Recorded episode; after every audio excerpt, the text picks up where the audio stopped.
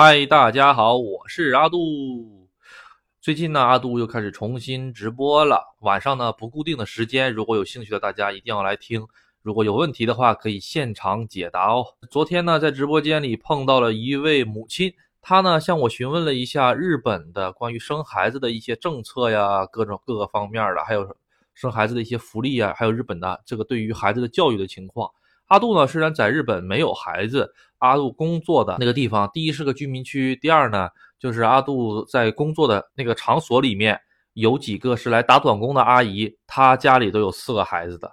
然后呢，还有一个跟我的同期，就是跟我一起进公司的一个男性，他家也是四个孩子，他娶的是一个韩国的老婆。他的故事呢，也是相当的这个曲折啊，我我感觉他们活的真的好压力好大。首先呢，是阿杜嘛，一起工作的时候闲聊嘛。我就闲聊了一下，说你家里几个孩子呀？中国式的查户口嘛，啊，中国式的查户口交朋友嘛，然后就开始查户口了，窥探个人隐私，这点虽然不是很好啊，呃，然后呢，我那个就问你们家几口人呢？几个孩子呀？孩子几岁了呀？问完这些问题了之后呢，他说他们家呢孩子是四个，哎，然后呢大的已经上高中了，小的呢现在他刚刚上小学。我说啊，那你这个压力蛮大嘛，生四个孩子，那你这生四个孩子的话，这个学费啊，乱七糟的，那不都很多吗？然后他就跟我讲嘛，日本的这个生孩子的福利呢是特别的好。首先呢，在你这个孩子怀上了三个月之后，你去医院做检查，确定这个孩子已经怀了三个月到四个月左右的之后，你就可以从日本政府那里领到一个一次性的补贴金。这个补贴金呢，一胎是四十二万日元，听着很多哎。按照现在的汇率的话，也好几万块钱是吧？以前呢，就有中国人吧，我是道听途说，就有中国人吧，在日本怀了孩子，领了补贴金之后呢，然后回国生孩子。当时我还不信，后来一听这个我们店里打工的这个小阿姨，她一说啊，确实是有这么回事儿啊。然后吧，阿杜就接着问下去，说那你生完这一个孩子之后，大概要花多少钱呢？他说：“一个孩子吧，基本上要花四十万到五十万日元。也就是说，如果你找便宜一点的这种医院生呢，或者是跟大家住一个普通的病床的话呢，基本上如果不是剖腹产很顺利的顺产的话，你从政府领的这些补贴呢，就够你生孩子期间全部费用。但是要剖腹产呐，或者是有一些难产情况下的话，这个钱就完完全全的不够。”或者是你需要住一些特别高档的病房，住单人单间的话，这个钱政府给你的钱就不够了。那这个时候怎么办呢？这个时候就可以用到阿杜之前，哎，在一个我住院的时候讲到的，就是这个贫穷证明。只要你的年收入低于一定程度，超过的部分他直接给你报销掉。所以嘛，这个我感觉没有因为钱而生不出来孩子的这种情况。而且你要是真的就是实在拿不出钱的话，或者就是实在没有工作单位的话，那也可以跟医院商量的来嘛。那目前为止，阿杜也没有听说过哈。那我们接下来讲孩子生下来之后怎么办？孩子生下来之后有哪些福利呢？首先呢，孩子出生之后到三岁之前，也就是零到三岁，这里是为什么是零到三岁呢？因为日本人的计算年龄是从零岁开始算的，咱们中国是从一岁开始算的，这是一个区别啊。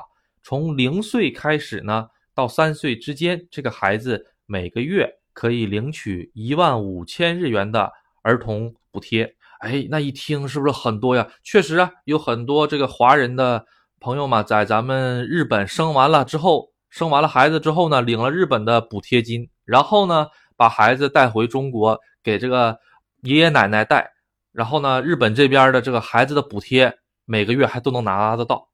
这个呢，就只能说是他们这边的这个福利发展是真的很不错，但是呢，大家只觉得福利好，却不知道这个孩子他爸爸给这个社会交了多少的税。其实羊毛啊都出在羊身上，日本就是这种典型的这种杀富济贫的这种这种社会吧，是吧？说的是稍微有点夸张，但就是那种感觉。哎，有钱人的这个钱全部抽出来，给你们特别高的赋税，然后抽出来了之后呢，给这些。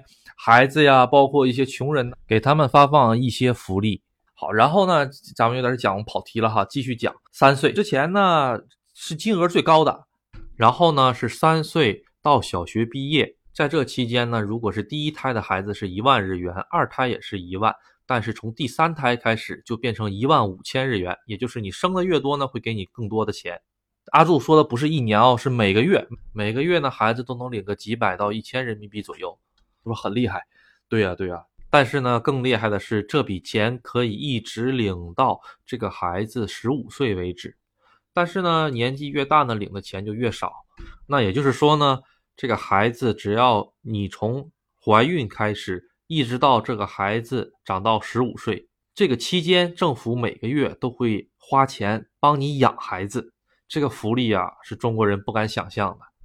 大家可能觉得这每个月给这个这一点点钱很少，是吧？嗯，确实不是很多。但是吧，它是日本是按人头制的。你如果生三个孩子的话，你就可以领三份钱；生四个孩子的话，你就可以领四份钱。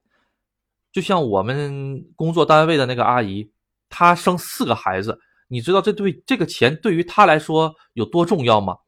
他每个月在我们店里打工的这个钱都赶不上政府给他发的这个钱多。你说是？他要如果没有这笔钱的话，孩子的吃饭呐，家庭的运作就出会出现问题。因为这个阿姨呢，她是一个小时工，她是每个小时是一千日元的工资。她就跟我说呀，她说如果这个月我少上了五个小时，少了五千日元的话，我们这个家就有点支撑不下去。我当时就觉得他是在开玩笑啊，少了五千日元你就活不下去了吗？其他就跟我讲啊，她老公呢挣的这工资的一半都交了这个房贷，剩下的呢他还得吃还得喝，然后呢家里面还有水电费，还有孩子的各种开销啊，各种保险钱，所以呢每个月都是属于那种满打满算的情况下，如果这个月少了五千或者少了一万日元的收入的话，他们就真的是想办法。那个去借点才能把这个月的收支来一个平衡，因为是在酒店工作嘛，有的时候呢，房间里面会落下一些客人还没有来得及喝的那些啤酒啊，或者是红酒啊。那些啤酒和红酒实际上都是很便宜的东西，也就五百日元、一千日元左右。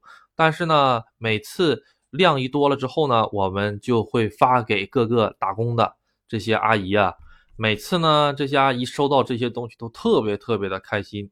其实吧，也并不是说他们买不起，而是说呢，他们为了这个家庭的运转呢，能少一分钱就少一分钱，不想在这些没有用的地方上花钱。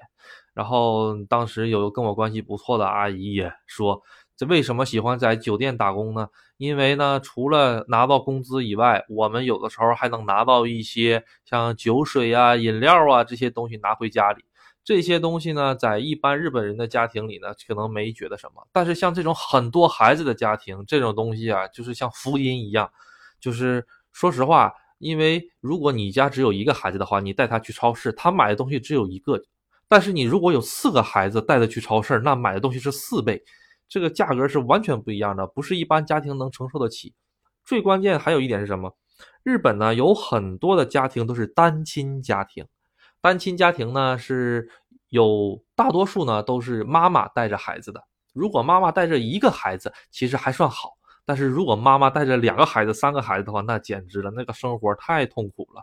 但是还好有一点，就是日本呢，他对家，他被日本呢，他对单亲家庭的这个补助远远的高于这个普通的家庭。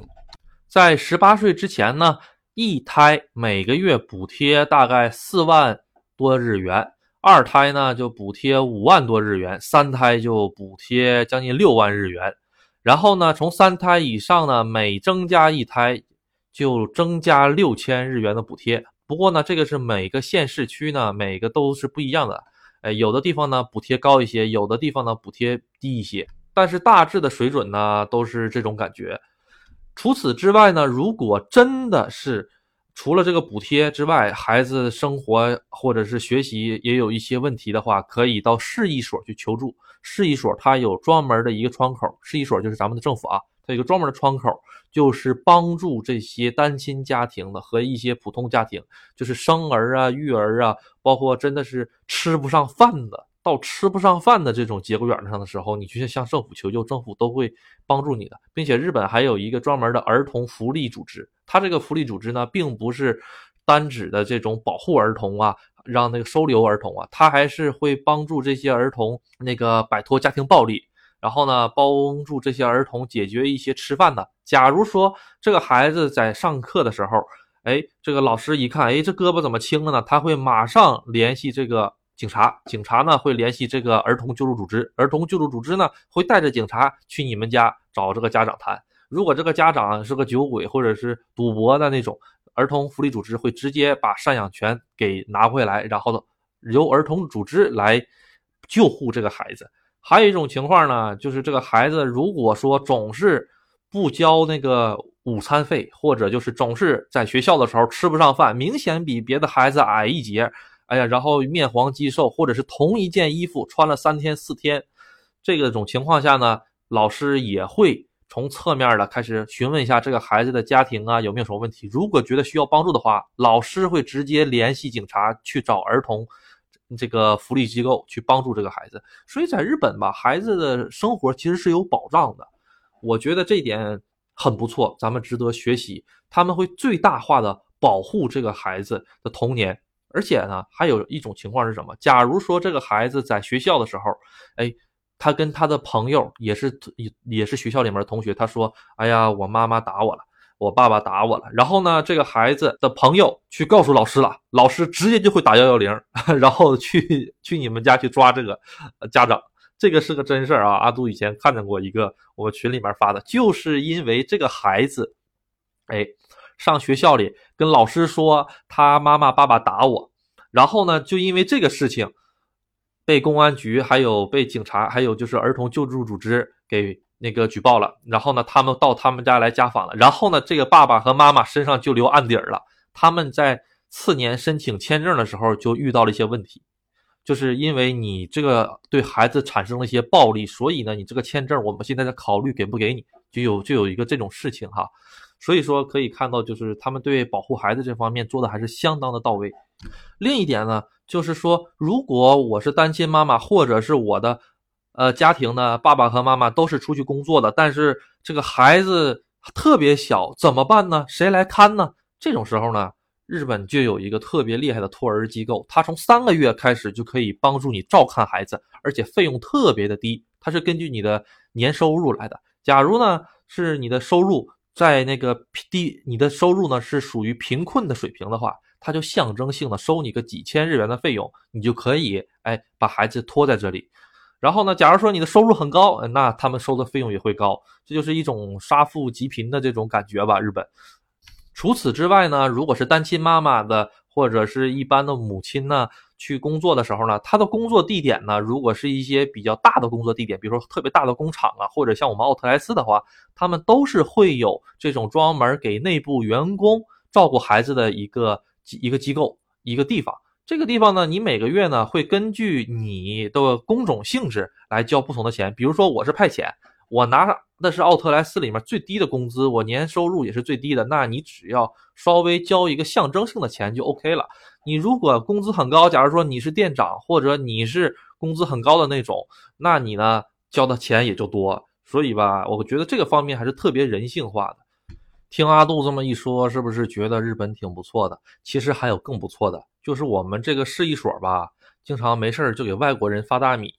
这个其他的地方我不知道，但是呢，我是亲身经历过。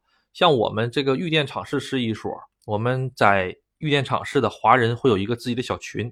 这个小群呢，有的时候就会说：“哎呀，市一所开始发大米了，大家赶紧去拿呀，几号到几号。”有的时候呢，是只针对外国人的家庭。哎，如果你是有家庭，而且你这一家都是外国人的话，你可以去领大米，按人头，一个人领个五斤大米啊，领个十斤大米的这个样子。我觉得这方面就是做的特别好，因为在日本吧，外国人实际上一直都是一个弱势群体，像咱们中国人还好一些，咱们中国人特别勤劳刻苦嘛，到哪个地方都能生存下去。他有一些吧，由于历史缘故遗留在那里面的，比如说是巴西人，巴西的。这个人为什么会在日本呢？而且他们呢拿的还都是这种永住的这种签证，大家就会很奇怪想的，因为很久之前呢，日本它有一个计划，就是呢向巴西的移民计划。这个计划呢导致了很多的日本人到了巴西，然后在巴西成家立业。哎，后来由于日本的经济发达呢，这些二代呢就都回来了。就是呢，他们虽然从小生活在巴西，但是他们的妈妈、他们的奶奶都是日本人，所以呢，他们也就自然而然的获得了日本的居住权。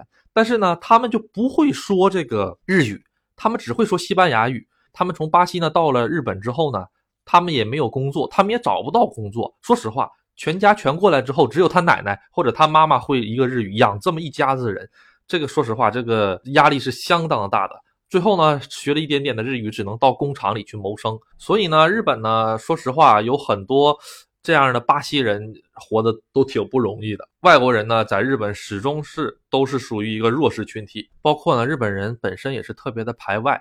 即使呢，你是拿的日本的国籍，或者呢，你拿了日本的永住权，哎，你爷爷或者是你奶奶都是这个日本人，那。他们也不会待见你，因为你长得一看就不是日本人，所以吧，说实话，在外国，尤其是在日本这个国家，身为外国人呢，活着还是挺不容易的。好了，本期呢就先到这里，如果大家有时间，可以去听听我的直播哦。谢谢大家，拜拜。